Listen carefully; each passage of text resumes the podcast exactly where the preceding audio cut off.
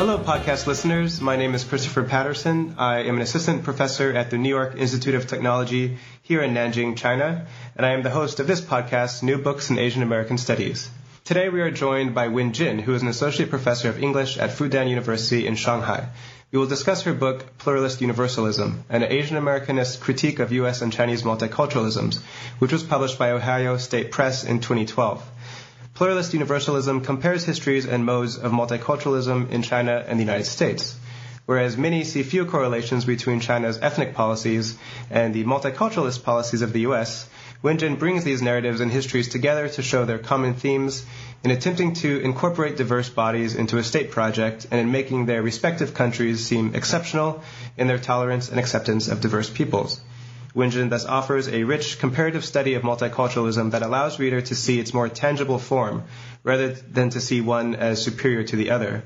Wen Jin does this by reading literary narratives that feature a double critique in that they are critical of both the U.S. and China in using their supposed diversity of minority peoples in order to justify and rationalize state power.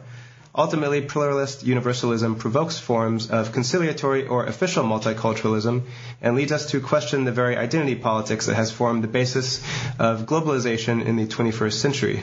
So that was my own take on the book. Uh, Wenjin, welcome to the podcast. How are you doing? Oh, that was a wonderful summary, better than I could have done.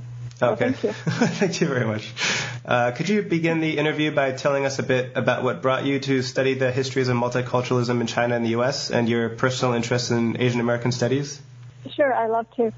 Um, so I was uh, I was born in China, um, and then I went to college in China in Shanghai. Um, so I, I didn't go abroad. I didn't, you know, have any notion of going abroad until mm. quite late. So then after I finished my BA in English, I went on to do a PhD in English at Northwestern in the U.S. Um, and so I finished my degree in 2006, and that's when I got a job at Columbia University as an assistant professor in English. And so um, uh, I guess when I first uh, arrived in the U.S., I, I uh, clearly had my moments of cultural shock. Um, but it's more of a shock of seeing my own culture in a different light. So I realized how um, people have different perspectives on my own culture, on where I'm coming from. So that was a really eye-opening um, experience, and um, and also, of course, I became um, racialized being in the U.S. and so much my experiences has informed my entry into the field of Asian American literature. Uh, and when I was at Northwestern, I was lucky to have uh, a few excellent Americanists on the faculty uh, in the English department. So, uh, so my dissertation was co-chaired by Dorothy Wang, um, you know, who is a great Asian American literary scholar, with Betsy Erkkila. Um, and so they gave me much help in helping me come come up with a topic that I was uni- uniquely suited to do. So I think that Asian American literature just gave me a, a critical vocabulary to put my experiences, my my um, the changes in my ways of thinking in the U.S. in critical terms. And so it spoke to my, field spoke to my personal feelings, and also it was, um, you know, in the late well, in, in early uh, 2000s, uh, the field of Asian American studies was on the ascent, was sort of in its heyday. So, um, so it was uh, quite natural that I was drawn to it. And, and so I wrote my dissertation on Chinese American fiction. Um, at that time, when I was entering the field, uh, very few scholars in Asian American literature were versed in Asian languages, or they mm. um, very few incorporated Asian language literature into the purview of Asian American literature. Um, when I was, you know, doing my project on Chinese American fiction, I included uh, archives that, that, that no one had worked on before, archives or writings in Chinese. So I used this paradigm of diaspora to discuss uh, Chinese American fiction. And then, of course, I when I started my job at Columbia, um, and I liked the dissertation, but then after a while, it seemed a little narrow for, to me. The, the framework, the conceptual framework, the framework that I was using in my dissertation started to seem a little limiting because um, I was arguing in my dissertation that Chinese American authors they figure a kind of double vision or a double perspective in their writings. So there are um, they're likely to intertwine uh, Chinese and American histories and uh, and different perspectives that they're exposed to on these two national histories. So they have a binocular vision, so to speak, right, in their writings. But then I realized that I want to look more deeply at the, the context, the national context that they brought together, that interweave in their works.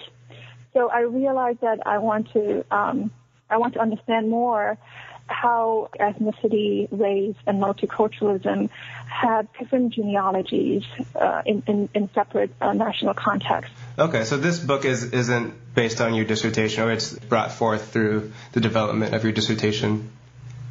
Well, yeah, it, it's a radical departure from what I was doing in my dissertation, even though I think it responds to some of the seminal questions I was raising in the dissertation. So I would think, I would say it's a, a radical revision Okay.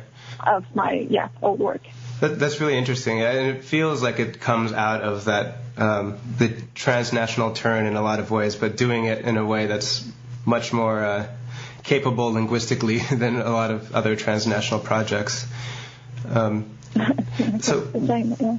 So we are we are both currently living in China right now, so it's kind of interesting to read this um, where uh, we're talking about the U.S. is over there. The one thing that I often hear from both Chinese and uh, like foreign expatriates in China is that China has no race problem at all in comparison to the United States. Um, and the proof that people seem to offer up is that China is over 90% Han Chinese, um, and that mm. ethnic minorities live in autonomous regions. This was just, this seems to be getting less easy to say this now with um, more uh, Uyghur kind of events happening in, in Tibet becoming uh, ever more kind of in the news. Um, but this would also, this, it seems like this, the comparison would be near impossible or just extremely difficult. Uh, and I think you bring them both types yeah, of multiculturalisms together. Oh, sorry. Go ahead. Yeah, yeah, yeah. No, that it's and how counterintuitive this project can be. Mm. Um, and what you said is one side of the uh, the coin, and the other side is you know China is seen as a, an authoritarian um, state, so uh, it, it, wouldn't, you know, it, it's inconceivable that it has something comparable to liberal multiculturalism, right? So, so there are different reasons to doubt the the the, the feasibility or the, the legitimacy of bringing these two systems together. So I understand that, but I think that's that's partially uh, what what I was trying to go against in doing this project. I wanted to see that the two things, the, the two genealogy, two histories that might seem very disparate with each other. And, and I do want to um, expand our understanding of multiculturalism. Um, I don't think that it has to be rooted in uh, liberal political theory. It, has, it can have other origins, intellectual origins, and political origins. Mm-hmm. As well. I think one one thing that ties them together throughout the book uh, is that is how both countries kind of use the other as a foil in order to establish like why their way of dealing with minorities and minority rights is the better one. Uh, and I, mm-hmm. I, I teach you know multicultural literature in China, so I'm teaching about American slavery, yellow peril, Latino immigration, and my Chinese student I often have to push against the fact that this is not just further evidence that America is like represents disharmony and China China then represents social harmony. That's often what um, a lot of the essays that I see is kind of just like, well, this is more proof that China has, has more harmony and the U.S. does not. Um, and then I, I remember kind of hearing the same when I bring up, you know, the Tibetan situation in the United States, that Americans kind of see this as just more proof that their system is better. Um, and I think one of the yeah. really nice things about your book is you you were constantly working through this pressure to identify one mode as more, more as better than the other, um, given this kind of this political situation. No, yeah, yeah. Um, no, I think this is the, the myth that, that China doesn't have ethnic problems is a myth, right? I mean, mm-hmm. it has been more and more punctured in recent years. As you mentioned, right, ethnic riots in, in Uyghur areas, in, in Xinjiang, and also in um, Tibet, and also this, this rising um, um, um, the feeling of being unsettled by uh, by the Muslim population and the religious issues in China. Um, you know, especially after the uh, the all the military disturbance, um, turbulence in, in Central Asia, right? So all those issues are coming to the fore in the political consciousness of um, present-day Chinese. So I don't think anyone can now deny that mm-hmm. there is um, ethnic conflict, or there are ethnic tensions and conflicts in China. Um, but what you said uh, uh, about how how um, this denial works, right? This mechanism of denial and and and projecting the worst side of ethnic conflict onto the other nation. You know, so that's that's also um, something that you always observe. Um, you know, we were talking in recent in recent times there was um, uh, Ferguson event, right, and this, this the, uh, the the coming down of um, of uh, uh, you know sort of uh, a a black a suspect in the hmm. town of Ferguson, right? So that mm-hmm. incident, of, of course, aroused much interest. Uh, so, you know, so many of them were sort of critiquing, right, um, racial injustice in, in America. But at the same time, uh, there, there are also many cultural incidents and events in China in right now that are reminding us uh, of uh, ethnic uh, discordance um, right here at home. Um, you know, the, the, the, the movie version of Wolf Totem uh, just came out recently, and so that movie also raised uh, much controversy about how the Mongol culture is, misrep- is misrepresented in the, in the movie and also in the original novel on which the movie is based, right? A novel, the novel authored by a Han Han mm-hmm. writer. So, so yeah, so there are issues like that that, that continue to crop up, and and sort of unsettle unsettle this hesitancy among among certain Chinese about um, about us not having any problem. Mm-hmm. Yeah, and it, it, one thing that uh, shot out to me about your your history of Chinese multiculturalism was how um, in, uh, how drawn it was from the Soviet context, which to me I, I knew very little about, and so uh, it was quite interesting seeing a type of multiculturalism uh, that grew out of conceptions of ethnicity and identity um, from a more Soviet context. And it, and I I remember also in the book you go through um, a fascinating kind of uh, uh, marginal history of the, how the Han identity was constructed um, almost, uh, before this, kind of as a response to colonialism and things like this. Whereas I, I suppose it's so easy to be kind of taken in with the idea that this Han identity is like you know 5,000 years old and all this, um, but that it was shaped very politically throughout the 20th mm-hmm. century. Um, can you explain a bit about the the Chinese the, that context and the, that history that um, I and most of Americans are very unfamiliar with? Uh, yeah, I, I, I sort of offer a synopsis of uh, the history of how uh, the idea of, of ethnicity was constructed constructed in, in Chinese history, especially in the 18th and 19th century, or during the Qing Dynasty, and then in the 20th century during Republic China and, and Communist China. As you mentioned, the Soviet connection, uh, I, I remember saying in the book that um, the PRC, right, so they borrow um, they borrow from the from the Soviet Union notions or definitions of, of ethnicity uh, hmm. which were in turn borrowed from uh, German uh, ethnologists and, and, political theorists from the 19th century, like Lewis Henry Morgan and, and Engels, right? People like that. And so, so uh, the idea of, of, ethnicity really came uh, through a very uh, a, a sort of um, a very in, you know a very com- com- complicated and and and torturous route, right? Before it reached um, China and, and the PRC. So, so I'm not an expert in, in history, but, but, but even before the PRC, right, during the Qing dynasty, and as scholars like Pamela Crossley uh, have pointed out, uh, uh, the, the, the ruling manchus, they instituted a hierarchy of different ethnicities uh, to facilitate their, their rule over um, uh, majority, an ethnic majority, the Han majority. So, um, so, so indigenous conceptions of ethnicity and race in Chinese it would be Minzu, Zhongzu, right? So indigenous um, uh, from the, uh, sort of uh, formulations of these concepts from Western conceptions. Do you do you think it would be fair, like in these these comparative histories, that um, one thing that as an American jumps out is the kind of top down uh, result uh, of attempts at social control that the PRC kind of seems to represent, and then the narrative, at least of U.S. multiculturalism, as being kind of a bottom-up, grassroots organizing thing, you know, uh, that we get through the civil rights discourse. Um, is that just my American perspective influencing that difference, uh, or is there some truth, do you think, to that? Um, I wouldn't uh, describe the, U.S. model as a bottom-up. The Chinese as a state-sponsored model. Um, but I, I, I believe that uh, it can be this is a binary thinking can be prevalent among um, or, or can have some appeal uh, mm-hmm. for some people. Um, well, you know, first of all, the civil rights movement is, is not a completely bottom-up movement, and, and, and, you know, it's along the way it was appropriated by the state, right? It was coded in laws in in um, civil rights, um, um, you know, sort of in in in in, in legal ordinances, in, in statutes, in, in in official policies. Um, I, I wouldn't, you know, describe affirmative action as a state-sponsored policy, but it was, you know, it was partially supported by the state, and it was also uh, embraced by public institutions like many universities in the U.S. and, and other employers, other uh, or private, uh, both the public and the private sector. So, so public um, policies like that uh, played a major role in, U.S. Uh, in, in the U.S. Um, model of, of uh, multiculturalism as well.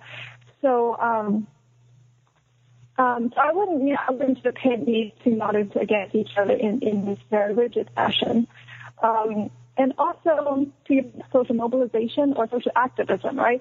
Mm. Social activism uh, has a longer, deeper history in the U.S. I would, I would completely agree with that even though, I mean, things are definitely changing since now we have um, a more robust public sphere in China, right, with uh, with uh, with many sort of on the web, on the internet, or in other in other formats. So, so, so I'm sure those public sphere discussions will have some create an impetus for, for political changes as well, or have some effect, effect on how public policies are form, formed in China.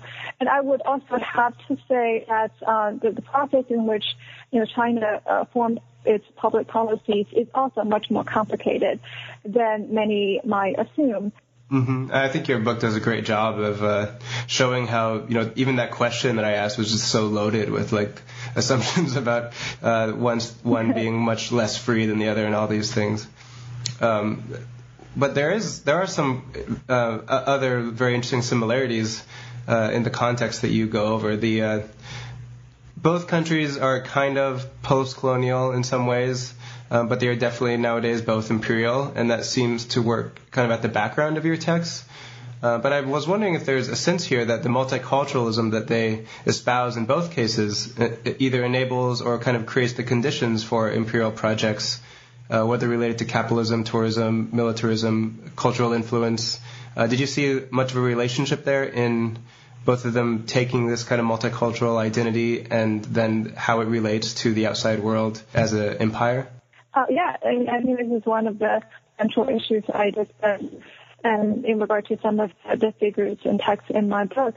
Mm. Um, I mentioned the Wolf Totem, and that's the central text. I, um, you know, the, the multicultural, the, the rhetoric of ethnic integration, right? You know, how how Han Chinese uh, or cultural elements elements of Han uh, cultural uh, Han Chinese culture uh, they, they, need to be integrated. They need to be together because that will create a better race, right? A better Chinese race or a better bolster um, Chinese nationalism. One of the implicit meanings in this novel is a more muscular version of Chinese nationalism based on the fusion of different ethnic cultures. So, so that uh, clearly is a case in which, as you were saying, right, uh, how multiculturalism is placed in the service of um, national expansion and um, different versions of, of imperialism. Um, and even in, in the case of Alex Kuo, right, his, his novel Panda Diaries also gestures, gestures towards that. Um, you know, he is um, in fact, in the book, he's drawing a conceptual linkage between the westward uh, movement and uh, and the, the, the great the, the grand project of West development, or you know the development of West in China. Projects seem to have similar implications for uh, for indigenous populations, for those who are uh, forced into this process of modernization.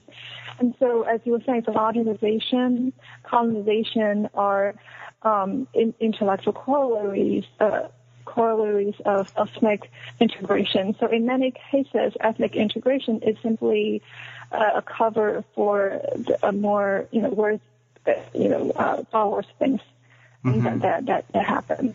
Mm-hmm. Just so our listeners uh, understand, the, the novel uh, you're talking about, uh, The Wolf Totem, is that uh, Jiang Rong's 20, 2004 novel, uh, translated in 2008 as The Wolf Totem. I just wanted to make that clear. Um, yeah. So uh, my next question uh, um, is actually on the, this, the literature that you go over, so it's a good segue here. Um, because you are a literary scholar and your main method here is to analyze narratives uh, concerning ethnicity and race in both the U.S. and China.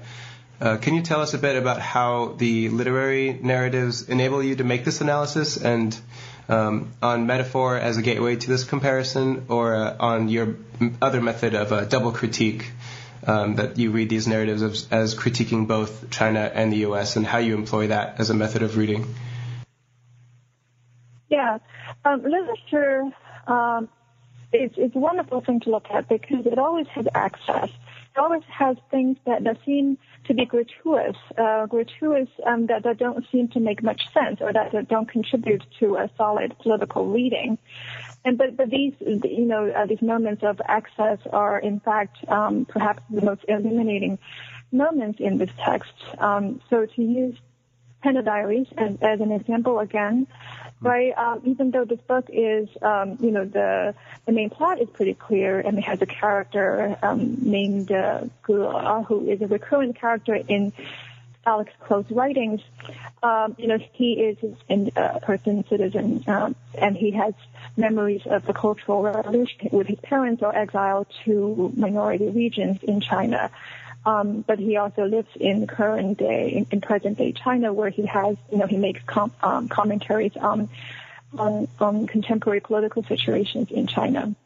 So the main plot might be clear, um, but first of all, the plot is not presented in a linear fashion. It's, it's chaotic in, in all sorts of ways, and incorporates not just um, include not just fictional narratives by uh, uh, about this character, but also narrative intrusions upon uh, on the part of the narrator, also sort of, you know, um, snippets of, uh, of news. But more importantly, it also has uh, a really strange character, a panda a panda, a panda uh, who, who talks, who speaks, you know, who, who befriends uh, the, the protagonist, and who um, offers his perspective on the world as an animal. So, so then, then this novel is also, you know, by by, inclu- by including this animal figure, then starts to link racism and, uh, and ethnic exclusion and nationalism another a whole different issue, which is um, sort of discrimination of the, the, human domination over animals. So that would be so he's making really a broader um, argument uh, about how there is a certain way of thinking, right, in in different in, in human beings that that dictates and how they view the, the natural world and how they achieve dominance over the natural world as well as weaker, the weaker races.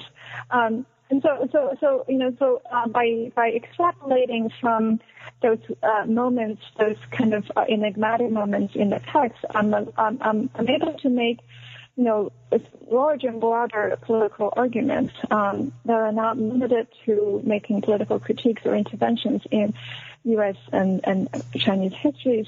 Um, but uh, you know, but but it's then become it then becomes possible to point out that the national expansion also has implications for uh, for human relationships with with the natural world, um, and uh, um, and and there is there, there is affinity um, between how we relate to um, the, the natural other and how we relate to the ethnic or the racial other. Um, so yeah, so there are examples like that um, that that show the power of literature in in in in enriching arguments but also uh, this entire project was um, stimulated by or it, it, was inspired by um, by those literary works. Um, so I, I, you know, I, didn't have an argument and then then uh, force this argument into other texts, but but, but it, it, was in fact the argument was, was in fact teased out of uh, my engagement with these uh, works. Mm-hmm. Um, you know, I also mentioned in analyze in, in a different chapter um, Geling's novel, um, Fusang. And also I, and there's another text, um, you know, a Chinese Muslim author, right, uh, Zhang Chengzhi, in his his um, his his book, so uh, History of the Soul, which documents 17th century uh, China. So all those things, um, I think they they are um, uh, they're really the foundation of, of my conceptual framework. They're not just examples; they're they're the foundation of that framework. Mm-hmm. Uh, since we're, we were we spoke so much about Alex Kuo, uh, could I ask you about that chapter now? That's chapter three, where you look at his work, um, and you argue that he, as you say, he does yoke together all these different things: uh, the environmentalism, the the animals, uh, with uh, the Chinese ethnic minority history. But he also um, puts them in conversation with Native American history and uh, Native Americans. Oh yeah. Uh, so what what do we uh, gain from that kind of metaphorical um, comparison? Yeah. Um, that, that was a great question because it reminds me of uh, you know when it when it came out of course in you know in in the in, in around 2006 um I'm sure I'm sure uh, Alex Kuo wasn't you know wasn't thinking wasn't thinking about real um, political debates in China at the time but but at that time um um when when the, this, this project of uh, developing China's West, right, or the development of, of China was was um, you know was was underway, and so so there were many discussions in among Chinese intellectuals about how this expansion right relates to or compares to um, 19th century actual discussions and political discourses uh, around this comparison. But this comparison was already prefigured in in Alex Kuo's novel. Um, and, and, and what you mentioned, um, the idea of indigeneity and how that applies you know, for for Kuo at least, or applies equally to Chinese minorities and and U.S. Um, Native American population. I think it needs to be um, that that that correl because there is a real connection. Uh, Chinese minorities, uh, at least part, a few groups of, of Chinese minorities um, they they they are just like indigenous populations in the Americas, right? They have an ancestral claim to the land that they inhabit. Um, they have a longer history with the land uh, than the Han Chinese who later um, uh, come to their regions, came to their regions.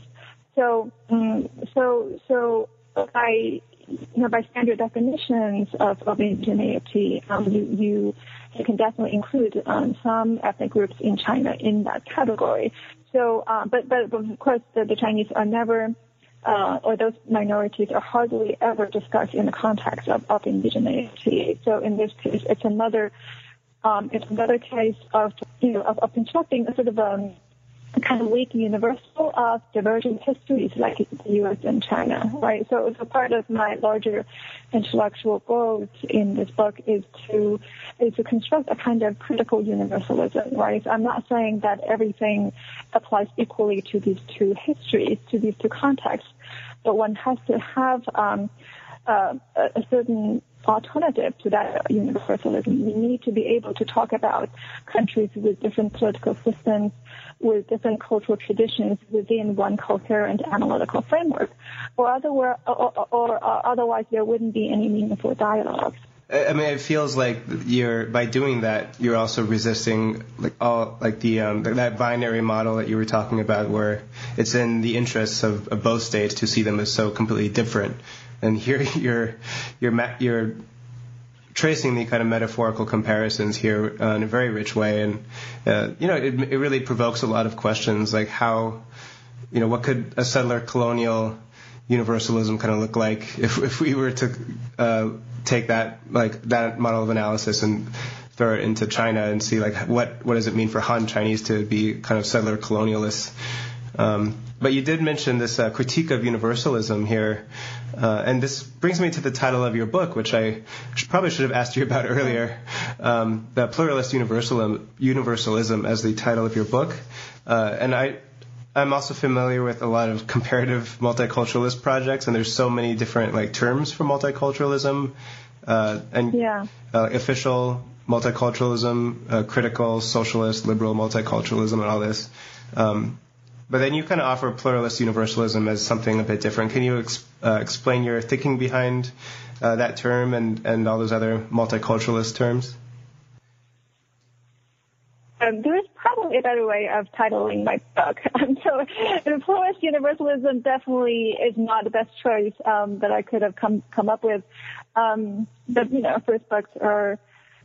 So this idea, I, I took that idea from an Indian scholar, political theorist, uh, right, so he has this book, Rethinking Multiculturalism, where he raises this term to describe a central um, tension within multiculturalism or, or central tension that, that undergirding multiculturalism, um, which is that it has to multiculturalism has to uphold uh, universal citizenship, right? You know, it has to defend uh, or to create equal rights for for different ethnic groups, for different communities, um, equal access to uh, to uh, resources, to political power. So it has to, you know, um, maintain this, this notion of republican citizenship then uh, any form of multiculturalism, whether uh, official or critical, has to somehow juggle juggle a conflicting a set of conflicting demands imperatives, right? Um, so so the difference between official multiculturalism and the more critical forms of that is simply, you know, how much weight you put on difference, whether you see difference as the as uh, as a value in itself, or whether difference is just something that that will that that um, that ultimately um, can or, or, should be subsumed under sameness or identity. So, um, so I, I, use this term to, to indicate this unending tension, the unceasing tension within any multicultural project.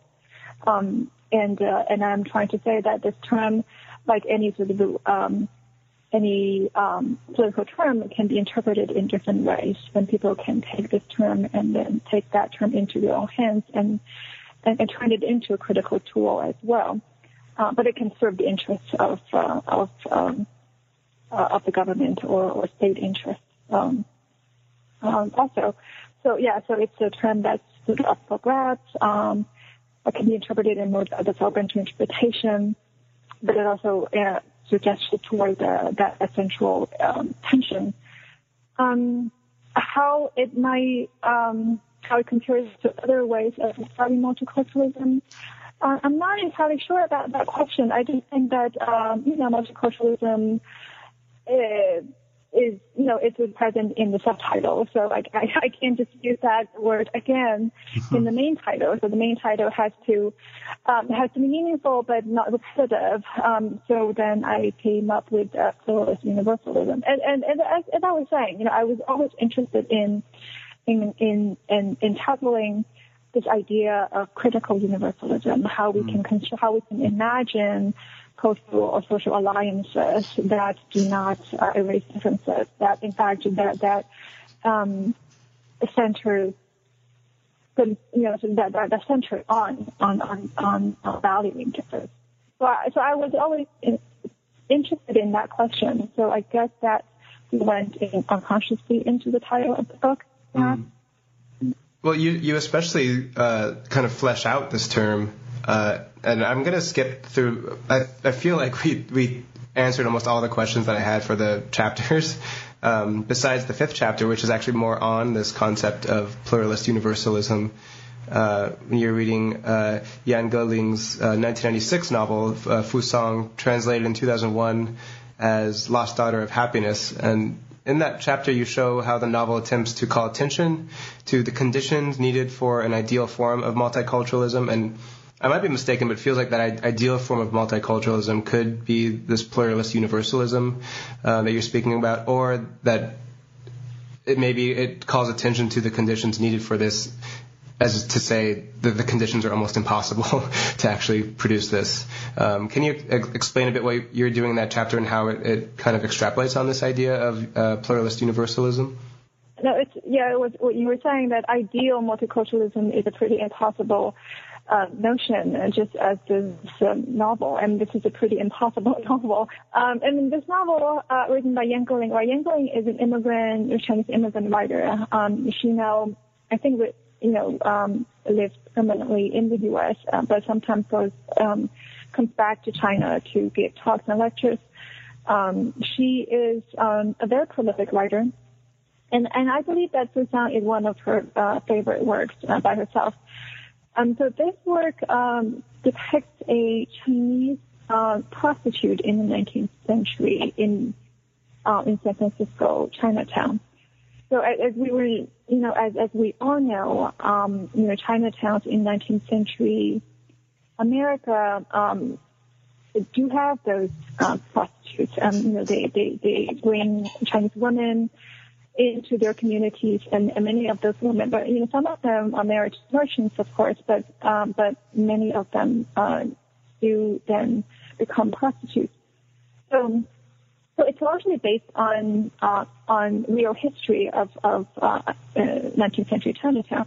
But in any case, but then how the story plays out then is completely counterintuitive, because this prostitute, um, the story about her um, doesn't focus on her misery, on her suffering, on how she is exploited by other men in Chinatown or by um, by um, other members of community, but but it's really about how she um, has this cultivates this extreme, perhaps unconsciously, but this extremely stoic attitude towards being exploited, being sexually used.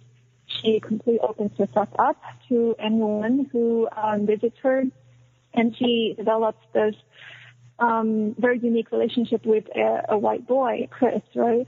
A, a white teenage, teenager um, boy who starts to uh, who um, who develops a crush on her. So so this the, the story depicts an impossible woman, um, but for me it really um, connects right this, this this novel and its approach to this uh, character connects to well relationships or, or uh, sexual acts are often seen as a way of affirming the self or affirming or um, bolstering the ego. Um, Whereas, um, uh, as, as points out, it can also be turned into a, a, a process, a process of shattering the ego, of um, uh, of merging, of of um, uh, tearing down the the differences the, the, the divisions between self and other. So, so if you think of a completely new psyche, a completely new attitude toward otherness, and so I'm trying to, argue, I'm, I'm arguing that um, Ling's novel um, is radical in that way, right? So it creates an impossible character who embodies this, um, this, this most uh, idealized notion of sexuality.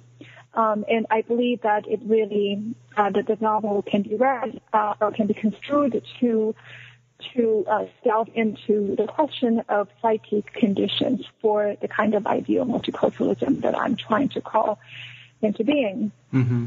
So yeah, so that's my take on yeah. It is fascinating too that that uh, ideal multiculturalism in a sense comes at the such expense and, and under economic duress. Uh, and uh, the openness is such a sexual openness in the in, throughout the novel. Uh, it seems it's so, so rich in, in those kind of themes um, I suppose like all of Yan Geling's work is. Uh, well, uh, we've taken up a lot of your time. Can you tell us about any uh, new research that you've been working on? What's the next step after this uh, after this book? And it was written in 2012 or in 2012, so I'm, i bet you've been mulling a lot over the next projects. Yeah, yeah, uh, yeah. I've been thinking about what the the, the next steps. So, so in, in, my first book, I'm interested in intellectual or genealogies of um, of ideas. So I started to move a, a little a, a bit um, away from political concepts. Now I'm more interested in structures of feeling and how how I you know how um, how our attitudes toward um, privacy or um, individualism or uh, public spheres, and how how our sentiments around those around those um, uh, ideas uh, can also change over time, and also have um, have political uh, have have you know very specific context and implications. So now, um, so I sort of, I've, I've, in other words, I've moved uh, a bit into affect studies or emotion studies, mm. um, but also, but still in a comparative framework. Um, so I I recently put on the as an early 20th century on an, an early 20th 20th century Chinese novel, um, which sort of borrowed some of sentimental fiction um, produced in in in um, in America. So I, so in that essay, I looked at how uh, the Chinese translation of Uncle Tom's Cabin, right, in the beginning of, of the 20th century, gave rise to sentimental fiction. Um, uh, written in Chinese. So, so, so, so, um, so I think my, my new projects, as uh, in, in general, to continue my um, exper- experimentation with with um, comparative readings in my, uh, you know, uh, uh, in my first book, um, but just sort of um, broaden my inquiry um, into into histories of feelings. So, um, so that's sort of one piece of, of this new direction that I'm moving into, and also um, I also finished another which is coming out, but I also finished another essay on um, uh, sort of end of um, on the more on the much more uh, recent text um, um, Karen Tei Yamashita's novel I mm. Hotel, mm-hmm. which documents the beginning of the Asian American movement, right, um, between 1968 and 1978.